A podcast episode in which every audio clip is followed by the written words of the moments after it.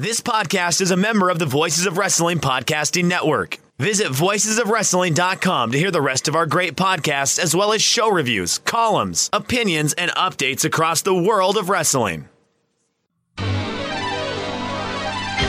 Hello, everybody, and welcome to another edition of WrestleNomics Radio. I'm Brandon Thurston, broadcasting on demand from Buffalo, New York. It is May 22nd, 2020, and I just spent about half an hour messing around with the microphone and the audio levels here in the WrestleNomics studio, also known as my walk in closet.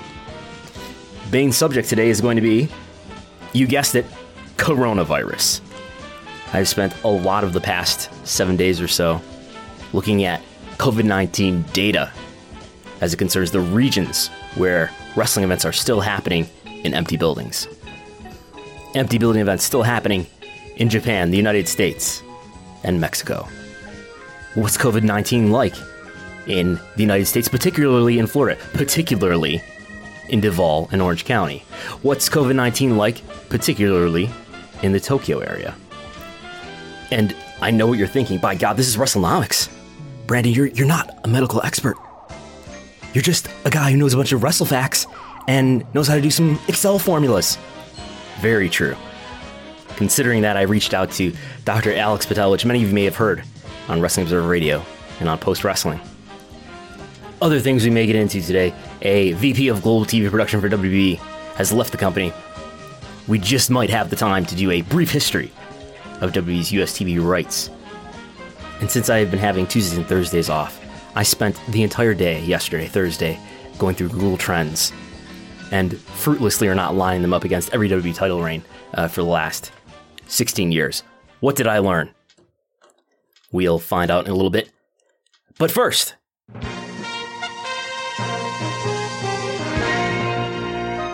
the XFL, which is filed for Chapter 11 bankruptcy several weeks back, and is now up for sale, may be bought back by XFL founder Vince McMahon. According to Daniel Kaplan of TheAthletic.com, his sources have told him that XFL president Jeffrey Pollack, who apparently still has a job, has called venues in St. Louis and Seattle to talk to them about reinstating the lease agreements. Kaplan reached out, but the XFL declined to comment. Other clues suggesting that Vince McMahon is looking at running the XFL again in the future is Vince's apparent effort to refund ticket buyers. In other news broken by PW Insider, Michael Mansury, the vice president of global television production, is no longer working for WWE. According to PW Insider and the Wrestling Observer newsletter, Mansury was in a role where he was considered by some to be the heir apparent to Kevin Dunn, WWE's longtime executive vice president of television production. That news fuels continued speculation that maybe executive vice president and son-in-law to Vince McMahon, Paul Levesque, has lost some power in WWE. A few months back, after the WWE proxy statement had dropped in March, there's speculation that Levesque had been, in a sense, demoted, partly related to his new EVP title, and a joke he made about it later on SmackDown, seeming to acknowledge the speculation. And then from there, in TV ratings news, or should I say TV viewership news this week, most remarkably, the Dark Side of the Ring series aired its last episode of season two, where the subject was the death of Owen Hart. The program that aired at 10 p.m. Eastern on Tuesday night was viewed by 349,000 viewers, with an 18 to 49 demographic rating of 0.18. That's higher, notably, than NXT's 18 to 49 demographic rating on Wednesday night of 0.13. Again, the Owen Hart episode doing a 0.18, NXT doing a 0.13.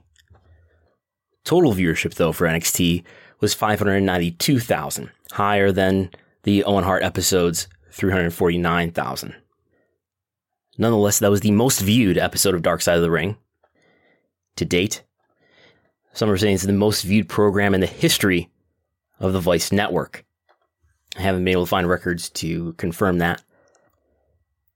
Nonetheless, it's an impressive viewership for Dark Side of the Ring, especially considering the Vice network is in about 68 million homes, according to Nielsen estimates from February 2018. compared to the USA Network, which I believe to be in almost 90 million homes. The Owen Hart episode of Dark Side of the Ring ran head to head with a WWE Ruthless Aggression documentary on FS1. FS1 in about 80 million homes. Again, Vice probably in around maybe 70 million homes at most. Ruthless Aggression at 10 p.m. doing a 0.06 in the demo, 214,000 viewers. Another episode of the Ruthless Aggression series does a 0.05 in the demo, 177,000 viewers again. Uh, the Owen Hart episode of Dark Side of the Ring does a 0.18 in the demo, 349,000 viewers overall. So impressive performance for Dark Side of the Ring on a relatively new and relatively low profile TV network, drawing an audience in the key demo in excess of what NXT did in the following day. It's notable too that the episodes of Dark Side of the Ring on YouTube have done pretty well, both in the native uploads from Vice itself and from some unauthorized uploads. In other TV viewership news, though, NXT on Wednesday did its lowest viewership ever, both in terms of total audience and the key demo. AEW Dynamite, of course, running head to head, bounced back from its lowest performance ever. A total audience of 701,000 and a key demo of 0.26. That's up about 50,000 viewers from the prior week, and that's up two ratings points from the prior week in the key demo. SmackDown's uh, performance was very similar to what it did the prior week. Raw was down slightly, coming off of the Becky Lynch uh, pregnancy announcement. And I don't want to get too bogged down in the micro trends. I've said that before. But if you zoom back and pull the frame back to the beginning of March, you know, I've been discussing this sort of on a weekly basis here. What's the viewership attrition during the pandemic times here, during a time where you've got really weird and unusual programming happening with no fans out there. I heard Dave uh, Meltzer say earlier on Twitter that you can't blame the booking, it's the pandemic. And come to think of it, this is a good time for WrestleNomics dubstep. If you look at the data from, let's say, March 1st to the present, you put the data for all four programs, Raw, SmackDown, NXT, and AEW, on the same graph, which of course I have. You can find it on uh, WrestleNomics on Twitter. If you put all four programs on the same graph, what you see is a linear trend for Raw and SmackDown that is declining faster than the trends for NXT and AEW. That's true both of the key demo and the total audience. So again, main roster programming is declining faster than either NXT or AEW. And the trend lines uh, for main roster programming are actually quite predictive. Their trend lines have a relatively high r squared. What the hell does that mean? I'm certainly not a math expert, but from what I've learned over the last five years or so in studying uh, math and economics and Excel, is that in Excel, when you take a data series, like for example, the viewership for Raw or the viewership for SmackDown, and when you draw a trend line over that series, you can have Excel calculate an r squared for that trend line. Okay, and what the hell does that mean? Basically, the r squared asks the question how good so far has this trend line been at predicting what the next data point would be. And the higher the number, the better the trend line is at predicting what the next data point is going to be. Basically, a 1.0 means it's a perfect straight line, a 0 means it's totally random, and a negative 1 means you've basically got a, a, a perfect negative relationship. And we've all had our share of perfect negative relationships, haven't we? But anyway, the closest you are to 1, the more predictive the trend line is. So for the key demo data, from March 1st to the present. SmackDown has a 0.8, Raw has a 0.7, NXT has a 0.5, and AEW has a 0.4. So, what does this all mean? Not only are Raw and SmackDown declining at a stronger rate than NXT or AEW, but their relatively high R squared numbers uh, suggest that there's a pretty strong relationship or a pretty strong level of predictability associated with these trend lines. Now, that says nothing about human factors. Who knows? Maybe we're just uh, slowly getting toward this hard plateau where finally all the people who can deal with, with the uh, empty building matches are going to be all, you know, the only ones left and, and viewership will decline no more. Or maybe, you know, the pandemic is going to, uh, to end tomorrow and there's going to be a vaccine found and everything will be different. Maybe it'll, it'll be a miracle. It'll just go away. Point is, there's a lot of human factors that, that can happen here but the trend lines are, are pretty predictive. And Raw and SmackDown are declining faster than the other two programs. And I would suggest that that's related to the tenuous and distrustful relationship that WWE's customers have with the company. And I would argue that there is not a similar distrustful relationship with the NXT brand in specific or with AEW. And just for fun, yes, I did extrapolate the trend lines all the way out to another 90 days, and what you get is again, this is the trend line from March 1st to present. And if you extrapolate the trend line that you get from that data set, extrapolate the trend line out an additional 90 days into the future, you end up with AEW and NXT have just about the same gap, but AEW and Raw and SmackDown are right in the same area. Extrapolate that maybe a month further into September, and yes, they are intersecting. Now, I wouldn't go to Reddit and say that Brandon said that AEW is going to be doing uh, better in the key demo or in total viewership than Raw or SmackDown uh, by September.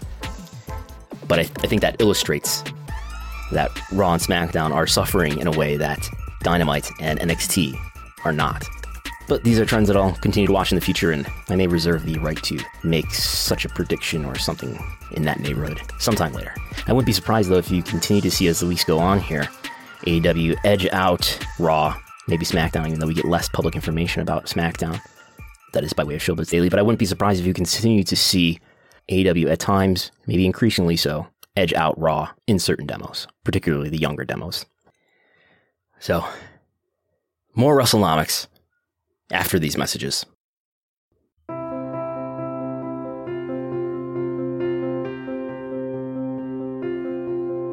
Now, more than ever, you're worried about what's going to happen next. You're scared for your well being, your loved ones, your job. In fact, you're probably having a panic attack just thinking about it right now. Ongoing circumstances have forced everyone to rethink the future. Do you want to live in a world where you don't know off the top of your head the top five all time pro wrestling attendances? When your children ask you whether the wrestling industry is a live event driven business or a media business, and you don't know, what are you going to tell them? How will you feel? There's only one way to avoid this disaster. One plan that removes all the uncertainty. You need to enroll today in WrestleNomics University. WrestleNomics University, now offering affordable student loans. Your tuition can be paid for today through our exclusive financing program that allows you to make deductions against your future Social Security benefits. At WrestleNomics University, we help make everything easier right now and help you forget about the future. In these troubled times, now more than ever, enroll in WrestleNomics University.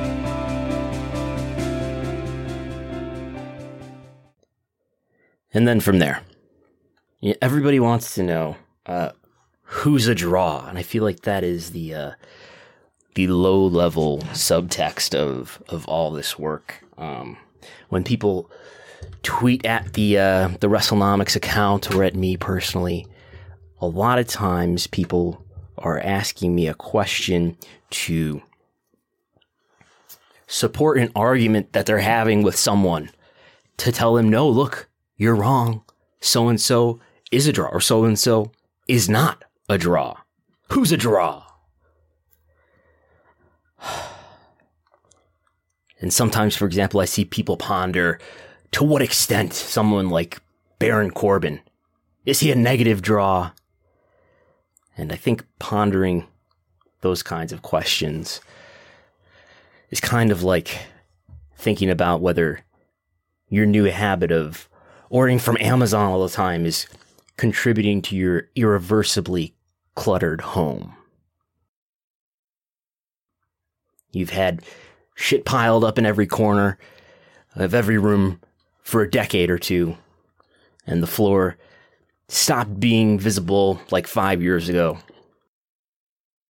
And I think in that situation, yes, your new Amazon ordering habit is causing you to collect all kinds of extra cardboard and loose packaging.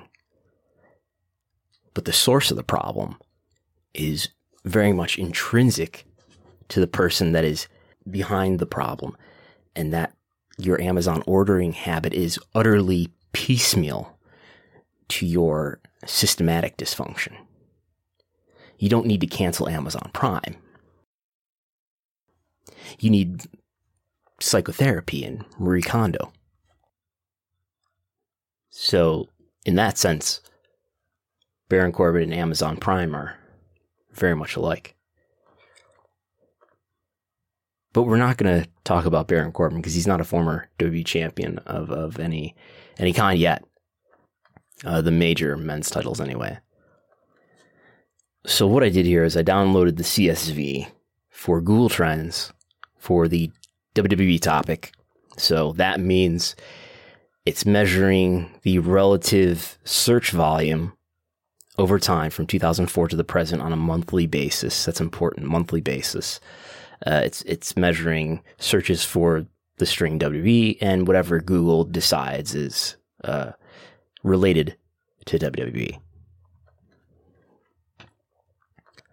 Since 2004, uh, that's 16 years. So we're not going to deal with May 2020 because that's a partial month.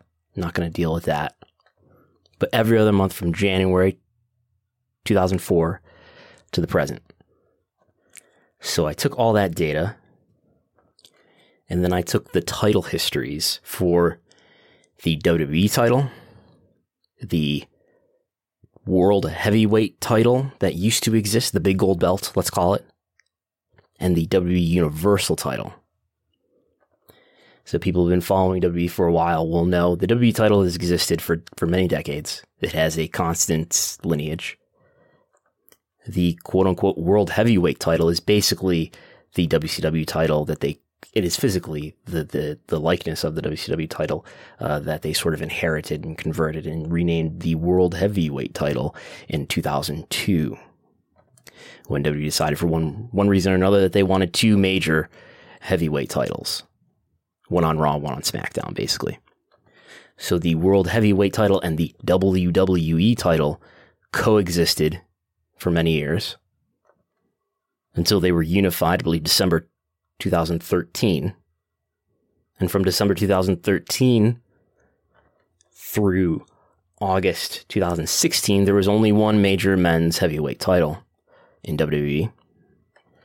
But in August 2016, shortly after the brand split uh, had been, you know, enacted again between Raw and SmackDown, separate rosters, WWE created the Universal title which of course still exists today. So what I, what I did is I took all the title histories for all three of those titles, and I did two different things with all that data. And I, I did one thing I'll talk about briefly, and another thing I'll talk about a little bit more at length, because I think the second thing is a little bit more insightful. Not that strong conclusions should be drawn from any of this. By the way, what's the metric that we're dealing with here? It's Google web searches uh, on a worldwide basis. They are adjusted for volume according to Google. So as overall Google web search volume increased, this is supposed to adjust for that. Does Google web search tell you who's a draw? No, not definitely not necessarily. Does WWE make money when you Google WWE related subjects? No. Is it possible that Google web search increases uh, when there's a major news story about someone, or when there's bad news about someone or something, or when someone is first introduced on a major media platform? Yes. In fact, the biggest month ever for Google web search for WWE was June 2007. That's not because WWE was very popular and financially successful in June 2007. That's because Chris Benoit uh, murdered his family in June 2007. Now, on the other hand, you do see who we typically perceive as the biggest stars. Those people do seem to have the most sustained Google web search volume. John Cena ranks highly. Roman Reigns ranks pretty highly too. Not as highly as John Cena, but pretty highly. Brock Lesnar ranks highly, etc. I've spent a lot of time uh, studying how Google web search for WWE, after you make certain adjustments, was pretty good at predicting pay per view buy rates for WWE pay per views in the pre network era. So, what does this metric mean? I think it suggests to us something about the, positive economic difference that one makes. Suggests. Come to think of it, if I really wanted attention, I, I need to do a similar study for the women's champions because I'll get the uh, the fan communities, uh, the fan communities for uh, for for women wrestlers in WWE are are very passionate. Let's say, but in this case, whether it's it's fair or not, uh, WWE has focused on men as its main eventers almost all of the time from 2004 and still to the present. So I suppose that's why I chose to do this first. So, anyway, as, as any avid student of uh, W Google search knows, uh, w- what you get, the line that you get out of uh, out of this data is it's at, at about the uh, the middle of the graph at the beginning, and then through about 2007, 2008, it goes up, and then it gradually declines, and then it rises back up again, peaks uh, somewhere in 2016, 2017, and then it declines, and has been gradually declining ever since on a worldwide basis. In fact, the worldwide Google web search for WWE is at its lowest point. Uh, this is a 12 month moving average, is at its lowest point that it's ever been. Just slightly lower than the point that it had been at in early 2004. The shape of the US only graph for just the United States has a similar shape, but the decline is not as low in the present. The US Google web searches are still above the place where they were in 2004. Anyway, so I did a couple line graphs that I'll talk about briefly, and then, then I did a couple of column or bar graphs. So the line graph I don't think tells me a lot that's interesting. You know, the WWE title one, it starts out with Brock Lesnar and Eddie Guerrero down pretty low, and then it rises up when you've got Edge and John Cena. And there's, remember, there's innumerable factors. Innumerable, is that a word? There's a lot of factors that could also be contributing to why search for WWE is rising or falling. But anyway, you see a lot of it gets traded back and forth between people like John Cena, Triple H, Randy Orton, Alberto Del Rio. It's slightly declining over this time. The Rock, uh, John Cena. It starts to climb back up. Triple H, Roman Reigns, Dean Ambrose, AJ Styles, Bray Wyatt. Starts to fall. Jinder Mahal, AJ Styles, Daniel Bryan, Kofi Kingston, Brock Lesnar. So yeah, that, that's that's one of the line graphs. The other one with the world heavyweight title and the universal title. Of course, you start out with Triple H and Chris Benoit. It starts to grow uh, around the time that King Booker is the champion. We have a long reign from Batista, of course, in uh, was that 2006, uh, 2005, 2006.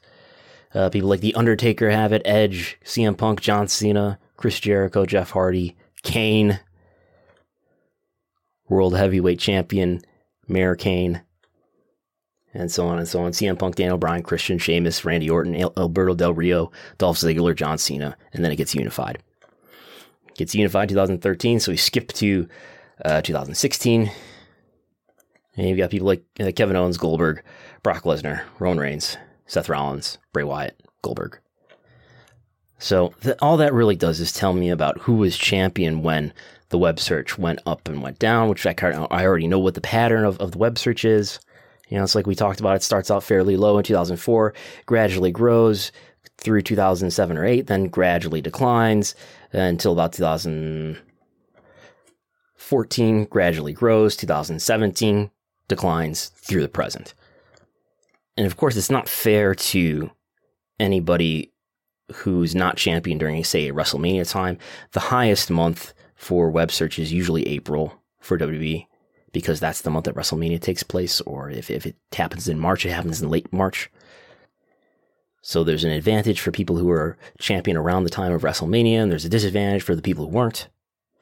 And maybe there are other seasonal factors associated with that as well. For example, I bet if I looked into it further, you, you might find that during the fall season that there's a little bit less interest than there is over the rest of the year.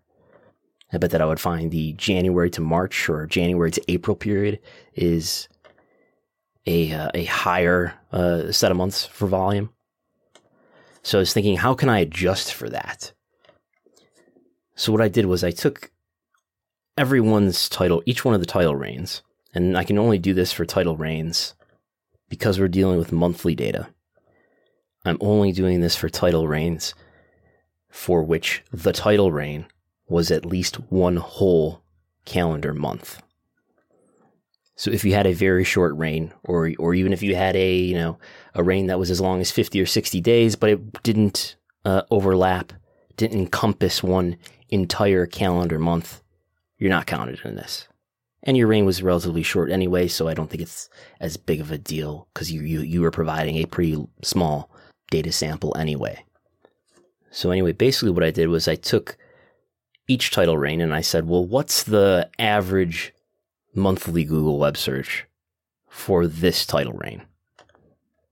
And we get a, an answer, which is a number, and I say, okay, with that, com- take that number and compare it to the same period of the year of the prior year. What's the difference in terms of percent?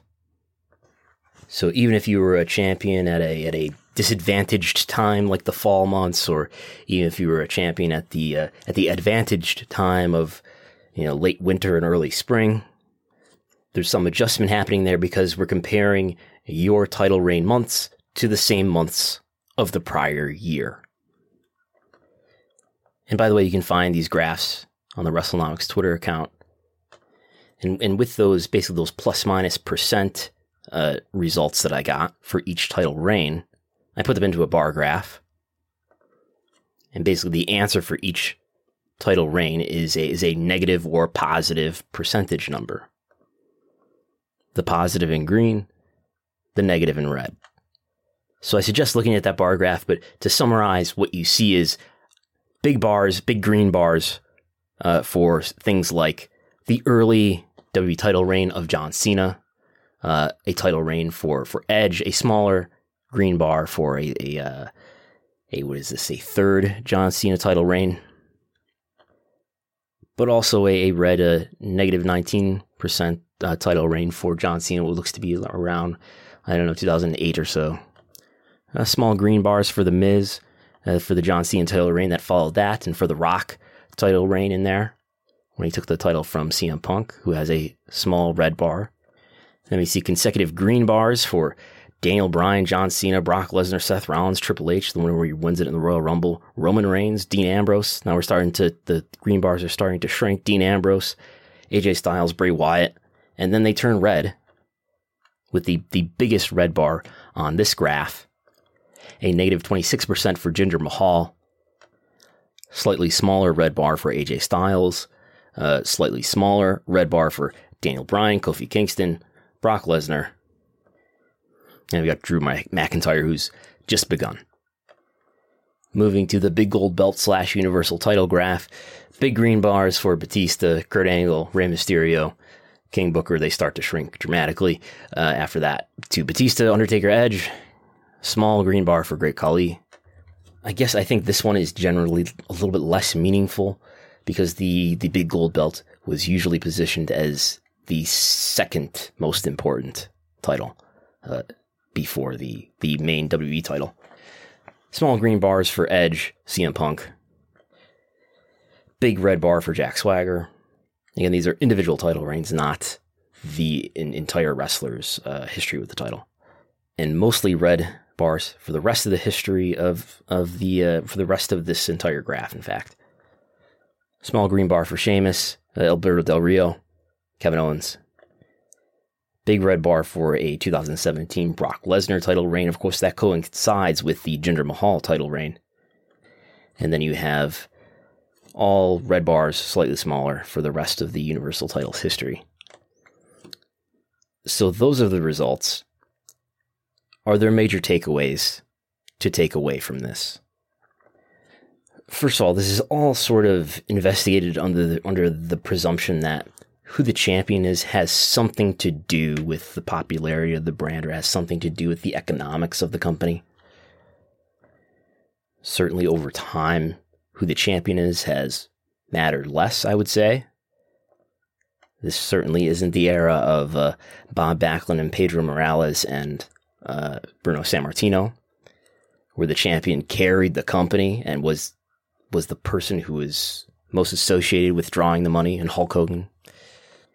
But I think it is something that does matter to some extent, and could matter a lot more if titles in WWE were better protected and their importance more enhanced. But anyway, takeaways from this, I, th- I think you see in here keeping in mind that you kind of already know what the web search pattern is. It goes up in 2005 and 2006. And that does coincide with important title wins and title reigns from Batista and John Cena during that time. And you do see green bars associated with their first title reigns here. And you've got other players that are that are around that same time, like Kurt Angle and Edge. In fact, Kurt Angle's bar is even bigger than Batista's. Considering how Batista was positioned, though, at the time, I, I'm more ready to accept that Batista was the difference maker there more so than Kurt Angle. In the decline that falls about 2007 or so, I would suggest this data sort of supports the idea that it's a lot of the same people who are champions now. Randy Orton, Triple H, John Cena, Sheamus is a new name that appears here. But most of these uh, personalities are, are wrestlers who had already been been around for quite a few years. And this adds something to the notion that not only does does wrestling the wrestling industry need stars to make an economic difference, but it needs fresh stars to make an economic difference.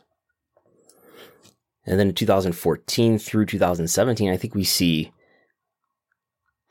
well, we definitely see an increase in, in Google web search. And I wonder if that was in part related to the WWE network engaging people more. I don't know. But that does coincide with the rise of the three Shield members Roman Reigns, Seth Rollins, and Dean Ambrose. Coincides with the coronation of Daniel Bryan for a moment in 2014. Coincides with Brock Lesnar coming back to WWE as a pretty hot star, coming off a big UFC run. And if you look deep into the uh, Google Web Search data, you find that July 2016 actually, then the WrestleMania month of April 2016. And if you'll remember, July 2016 was the month that WWE restarted its brand split between Raw and SmackDown, which also coincided with SmackDown moving from Thursday to Tuesday and moving from a taped show to being a live show. Now, again, searches don't necessarily indicate money, but I think it suggests that WWE was doing something economically good and right around that time. As much as like I, as as a as a viewer at the time, didn't like the idea of a brand split because I think it, it made things too complicated for my taste and would separate the champions again. But you take that in conjunction with what we know now about how WWE was able to sell SmackDown separately away from NBC Universal, away from the USA Network, and onto Fox rather than dealing Raw and SmackDown together to NBC Universal again as it had in the past. The brand split and the move to enhance SmackDown and put it make it a live TV show and to raise its importance and give it a separate roster and say what you want about how that's been maintained over especially over the last uh, year or two. But the brand split economically was a good thing for WWE. It allowed it to get larger TV rights fees than it would have otherwise, almost certainly because it was able to make a deal with the USA Network for Raw and with Fox for SmackDown, resulting in TV rights fees more than three times what they had been getting previously. But then what happened in 2017?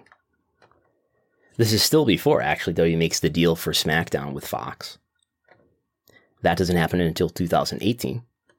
But if we just watch Google web search going into 2017, especially starting in the spring, it's a remarkable slide that begins both worldwide and in the US.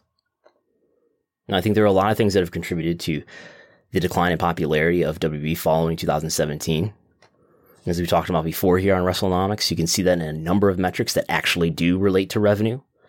You see those declines starting in 2016 or 17, whether that's raw viewership compared to TV overall, whether that's uh, WWE Network subscribers, which started to decline last year, that's attendant total attendance that started to decline in 2018.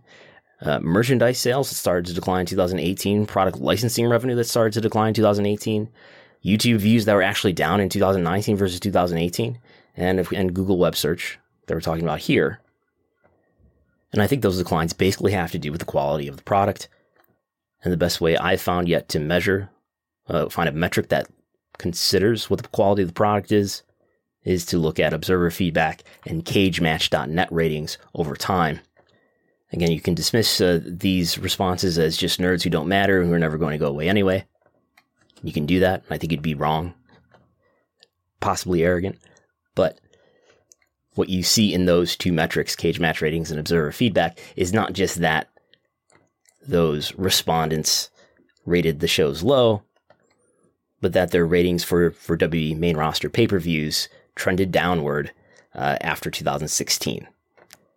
So it's not just that they have some special non representative taste, but that whatever their taste is, even if they are difficult customers to satisfy, they became less satisfied, at least with main roster pay per views, beginning in the year of 2017. And what's, well, one thing that happened in 2017 that may have contributed to viewers and consumers' perception about the product quality? Well, Jinder Mahal, who had not long before that uh, had been released and then had been rehired and was basically positioned as a as a undercard wrestler, suddenly became WWE champion.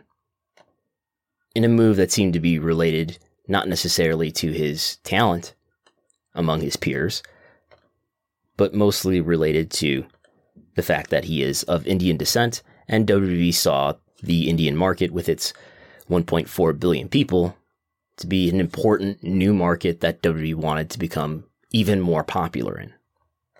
This was a creative decision made not necessarily to satisfy fans, at least not those in their domestic market, but to appeal to a wider business strategy, which in fact, even in the market that it was directed at, India, was not successful. With Jinder Mahal as champion still, WWE went to India and ran some house shows. They planned on running two house shows, possibly due to disappointing ticket sales. WWE canceled one of those house shows and ran just one instead. Shortly before making the trip to India, WWE took the title off of Jinder Mahal and put it on AJ Styles. But that's one factor among many. I think maybe, this is one of a of a type of factors. Maybe Saudi Arabia is another example of this, where the audience, or the potential market, is aware that the strategy is not to serve fans, but to serve a wider corporate interest. Indeed, the company's market has become more self aware than the company, or at least the person behind the company. And we'll get to our main subject for the week COVID 19 after this break. And you know, when you say per capita, there's many per capitas. It's like per capita relative to what? But you can look at just about any category, and we're really at the top, meaning positive on a per capita basis.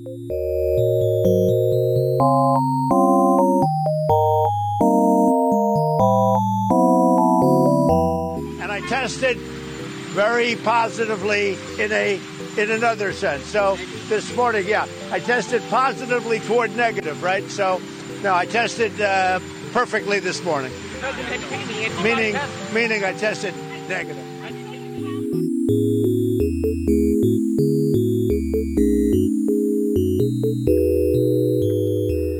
So I'm sure as listeners know, WWE is still doing events three days a week, or at least they're producing TV episodes that air three days a week. Some of them are taped in advance. AEW is still running events. AEW has a pay per view Saturday, I think. That'll be live. AEW is running mainly out of Jacksonville. Did some shows in Georgia, but mainly in Jacksonville, which is in Duval County, in Florida. WWE is running out of Orlando at the Performance Center, which is in Orange County, in Florida. The CageMatch.net event database tells me that Impact is still running in Nashville, Tennessee. Dragon Gate is running in Kobe, Japan. Gatoh Move in Tokyo. All Japan Pro Wrestling in Chiba, Japan. DDT in Tokyo. Ice Ribbon in Saitama. Pro Wrestling Noah in Kawasaki. All those, I believe, are empty building matches with no fans in attendance. I know that AAA in Mexico did at least one event with no fans. According to the Cubs fan on the thecubsfan.com, AAA is looking at moving Triple Mania, which was planned to happen on August 22nd. The other major promotion in Mexico, CMLL, uh, according to the Wrestling Observer newsletter, an internal message in CMLL was, oh, Dave, was not to expect any shows with fans until September at the earliest in Mexico City. Because CMLL makes its revenue primarily from producing live events, empty arena shows don't make as much sense as they would for every other major company. Mexico City, Dave writes, has been hit harder than it has been let on, which is part of the issue. So I've been spending a lot of time in the last several days looking at COVID 19 data. And the main metrics we're going to look at, we're going to do some per capita uh, adjustments here, of course. But the, the main metrics we're going to look at are testing, cases, and deaths. And I'm going to be looking at the regions, the entire United States, just the state of Florida, Duval County, Orange County, the entire country of Japan, the Tokyo area, and the entire country of Mexico. I don't know that there's good data out there for Mexico City. So, what I'm trying to understand is whether any of the data that I've collected, again, that's it is for all those regions that I just mentioned and for the metrics, which are testing cases and deaths, whether that can tell us anything about how safe or unsafe it is to continue to do these shows in empty buildings and the places where they're happening. So here's a summary of the data that I found. Again, a lot of this data is sourced from, I'll tell you where these, these are sourced from. The Florida data is from the Florida Department of Health. The Tokyo data is from the Tokyo Metropolitan Government website. And the national data for the countries, the United States, the, uh, Japan, and Mexico, those are from ourworldindata.org which are ultimately sourcing their data from government uh, data sources. You can go to ourworldindata.org if you want to look at a thorough explanation of where they get their data from. So I'm going to summarize what I found here, and we'll talk about the potential challenges to this in a moment, the complications in reading the data. So when you look at daily new confirmed cases of COVID 19 per capita, in this case per million people, and you compare the United States, Japan, and Mexico, you see per million, the United States uh, has a lot more cases than either Japan or Mexico, and Mexico has more than Japan. And again, if you want to see these graphs that I'm looking at, I tweeted them at the WrestleNomics Twitter account. Maybe I will do a, a written report with updated versions of these uh, in the coming days. So the United States has a lot more confirmed cases of COVID 19 than either Mexico or Japan. Of the three countries, Japan has the lowest number of daily confirmed cases per capita. So the United States leading strongly, but maybe that's the entire country. Maybe Florida is different. So let's compare daily new cases per capita in Florida to that of Japan. And still, what you find is Florida, let's say over the last seven days, they're averaging 35 cases per million people, Japan averaging less than one case per million people. So, Florida in the last seven days, the 15th through the 21st, 35 new confirmed cases per day per 1 million people. The country of Japan over the same time period, 0.4 people per million. 0.4. But Florida is a big state, Japan is a big country. Maybe it's different when we look at it by the relevant municipality. So I'm not aware of uh, data particular to Orlando and Jacksonville, Florida, but there is data through the Florida Department of Health for Duval County and Orange County, which contain Jacksonville and Orlando, respectively. And we do have data from the Tokyo Metropolitan Government for Tokyo. So earlier in April, the the data for the Tokyo metro area, Orange County, and Duval County was more comparable. And this data too is adjusted per million people. Per million people, Orange County, Duval County doing somewhere around as low as seven cases per million per day, as high as 30. Uh, Tokyo metro area doing as low as seven, as high as 14 or 15. So they're not too far apart. But uh, in May, and more so later in May, the number of cases per million people in Tokyo has decreased to under one for the last six days consecutively. Meanwhile, Duval and Orange County are in the 10 or 20 range. Uh, Orange County, the home of Orlando, doing an average of 16 cases per million uh, for the last seven days. That's the 15th to the 21st. Duval County doing 20 cases per day per million on average last seven days. So again, a seven day average for the last seven days for Japan, 0.61. Duval County, 20. Orange County, 16. We don't have uh, deaths or testing data for the specific municipalities, that is Tokyo, Duval County, Orange County. But we do have deaths. I know I mentioned, I, I promised death. Uh, I do have that by United States, Florida, and Japan. And it is a similar proportional comparison as it is for cases. The United States per capita has significantly more deaths uh, per day than Florida, and Florida has significantly more deaths per capita than Japan.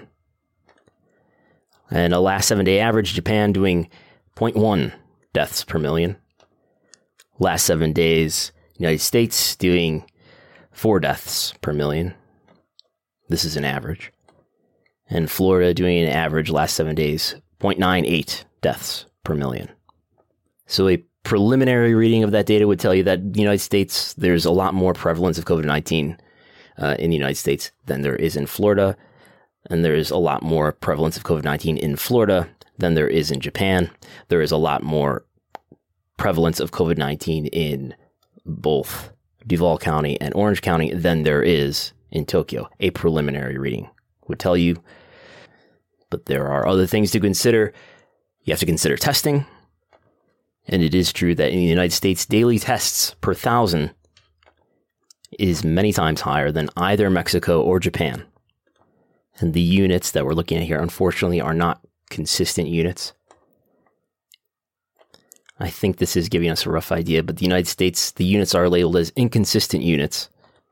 Our World in Data.org says that testing data is gathered from individual states as reported in state health department websites, data dashboards, and press releases from officials. States are reporting figures in a range of different ways. Some report the number of tests performed, others the number of people tested. Some include private labs, others not. Some report negative test results, others only report positive test results. Some include pending tests, others do not. The data from Japan is said to be people tested, and the data from Mexico is said to be cases tested. And we can also use the testing data to get an idea of how many tests it takes to find one positive case of COVID 19. So, what we do there is you take all the tests cumulatively in each country the United States, Japan, and Mexico, divided by the confirmed total cases that is cumulative over time as well. And basically, the answer that you get is in Japan, it takes about 15 tests to find one positive case. In the United States, it takes about eight. In Mexico, it takes about three. So, despite testing more broadly, the United States has about twice the positive rate of cases per test compared to Japan. Now, this is the best data that I'm aware of and that can, I can find, but that doesn't mean that there aren't problems with this data. Um, of course, a study of confirmed COVID cases doesn't count how many cases there are that are not confirmed.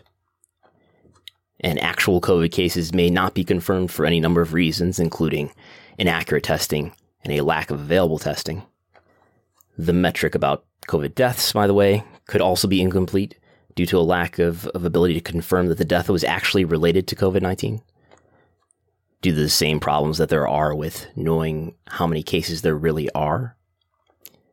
But it seems likely that the portion of uncounted deaths that are related to COVID 19 would be considerably lower in proportion compared to the uncounted cases, since it seems that a, a person who is dying from COVID 19 is likely to have received medical attention immediately before death, and therefore those people are more likely to be tested and maybe repeatedly so. So, as I said at the top, I'm more of a, a wrestling business analyst than I am a medical data analyst. So, I definitely didn't want to come here and start to talk about medical data without being more informed. So I've corresponded with Dr. Alex Patel, who also discussed the data that I showed him with a colleague of his who has a background in epidemiology. So the issue with the empty arena shows that at this point are primarily happening in Duval County, Orange County, and in Japan, some in Tokyo, some not in Tokyo. And presumably before any of these events, you would think that they are screening for symptoms. There are some public comments to that effect. So the numbers of testing isn't as relevant unless we know who is being tested. If in the United States, mainly symptomatic people are being tested, those people would probably be excluded at the door. So you could argue that that data doesn't apply. But as time has gone on, the medical community has learned that if you test everyone, or as I take it, sort of test people at random, you find that about half of the positive cases were asymptomatic. That is about half of the positive cases of COVID 19. When you test everyone, are people who did not have COVID 19 like symptoms. So if you think about the general person who's showing up at the door at an empty arena show, they are probably more like a, a random person out of the population, although they may be at higher risk because they may be traveling. So the data shows that prevalence of COVID is higher in the US and in Florida than it is in Japan. And at least in a US to Japan comparison, the number of positive tests that they're getting in the US is higher than it is in Japan per capita. So if you assume the risk of having COVID in, in some given person who shows up at the door is X percent, the screening for symptoms at the door eliminates about half of, let's say, the actual cases. But in order to weed out the people who are positive cases but are asymptomatic, it seems that you would need testing and, in fact, accurate testing to weed them out. But the conclusion here is that if COVID prevalence in the United States and in Florida is greater than that of Japan, then the risk to the people involved and to the public, if all precautions are equal, is greater in the United States and in Florida than it is in Japan. Which is not to say that it's safe in Japan either. So, again, presumably COVID 19 prevalence is one strong factor, probably the strongest factor among other significant factors like precautions and testing and maybe taking people's temperature or at least detecting them for symptoms. Uh, but but prevalence is probably the strongest factor in determining how safe operating these empty arena wrestling events is. Uh, again, as it relates to the people who are who are doing them, the wrestlers, the staff, and to the public who they may subsequently come in contact with. In other words, the more prevalent COVID 19 is in a given area, the less safe it is to operate events in that area if all other factors are equal. And I think one factor that makes things not equal is whether or not uh, you are testing people in advance. Uh, as we discussed uh, before, WWE uh, has not confirmed to anyone publicly that they are testing. Uh, CEO Tony Khan says at least on one occasion that they did test people, and I don't know of any tests that are happening in Japan uh, among the wrestling promotions that are running empty arena events there. But the data shows us a few things. Uh, one that COVID 19 is probably more prevalent in the US than it is in Japan. Uh, COVID 19 is probably more prevalent in Florida than it is in either Japan or Tokyo. And that COVID 19 is probably more prevalent in the Florida counties of Duval and Orange County uh, than it is in either Japan or Tokyo. And Duval is where AEW is running, Orange is where WWE is running. So, based on the data, the events happening in Florida, including in Duval and Orange counties, are probably more unsafe than the events happening in Japan or Tokyo, if all other factors determining safety are equal. In other words, if all events worldwide are taking the same precautions, which we know not, they're not, but if they were all taking the same precautions and any other factors determining safety are the same, events in Florida including in those two counties, are probably more unsafe than events in Japan or Tokyo. There are obviously economic factors at play for all the promotions that are weighing into their decisions about whether or not they're going to run events in, in these conditions and how often, what their taping schedules are. New Japan Pro Wrestling doesn't have major TV rights fees, so it gains little if they run empty arena events. And they haven't ran an event since February 26th. Although uh, New Japan President Harold Meij said that they will do so in the future. That'll be a part of their, their phasing into returning to normal. And WWE and AEW, on the other hand, are heavily financially dependent on TV rights fees. And they're the ones who are probably running the most frequent events with no fans. So I just find it interesting, not necessarily surprising, but just interesting and telling, maybe something about human nature, that New Japan isn't running events during this time, even though it has a home area where it's probably safer by quite a bit to run empty arena events than it is in the United States, Florida, or those two counties. And on top of that, many of the next biggest companies in Japan are are running events. Dragon Gate is, DDT is, Noah All Japan. So it seems like there's some some bandwagon cover for them, at least as far as PR, if something bad were to happen, or if, or if people are criticizing them. And another point, I, I don't, I guess I don't understand then why New Japan is not running and those other companies are. I don't know what they have to gain by running. Maybe they do gain something financially in terms of TV commitments. So if anybody knows about uh, what the deal is with uh, certain companies in GAORA, which is a, a, channel that a lot of the companies air TV on, uh, let me know. But I do wonder if, if the United States or certain areas within it uh, had Japan or Tokyo's level of COVID 19 prevalence, which is comparatively low, whether we would already be seeing fans welcome at events again, or maybe on a limited social distancing basis. According to the latest Observer, Vince McMahon was hoping to uh, be able to do SummerSlam in Boston in August. And that seems unlikely. But I think it's confirming to anyone who had any doubt just what the factors are determining whether or not certain companies are going to run empty arena events or not. And I think it tells you something about how much safety is actually weighing into the decision making. The bigger deciding factor seems to be the revenue, the economics. That New Japan, with much less relative risk, which is not to necessarily say that it would be safe, is not running events for months of any kind, and much less to gain financially. But the major US companies that do have a lot to gain financially they are running arena events. And then just to think further, the, the prevalence in Japan is so relatively low that I wonder if in this country, in this culture, if there would not be a strong push uh, within the wrestling industry and many, many other industries to reopen events completely and reopen the economy completely. Meanwhile, there's still a state of emergency in Tokyo and there are definitely not normal wrestling events happening in Tokyo or Japan. So that's all I have for today. We're almost at the one hour mark. I do want to try to keep these under an hour.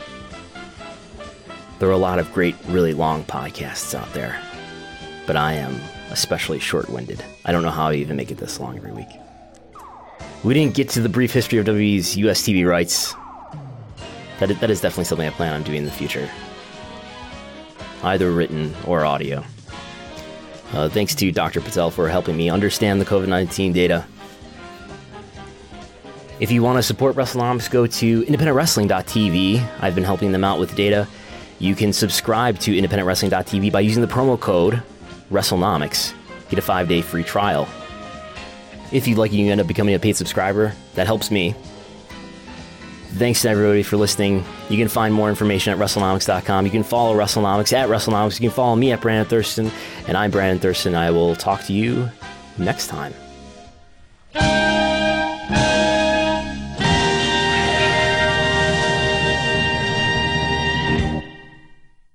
Say goodbye to your credit card rewards. Greedy corporate mega stores, led by Walmart and Target, are pushing for a law in Congress to take away your hard earned cash back and travel points to line their pockets. The Durbin Marshall credit card bill would enact harmful credit card routing mandates that would end credit card rewards as we know it. If you love your credit card rewards, tell your lawmakers hands off my rewards. Tell them to oppose the Durbin Marshall credit card bill.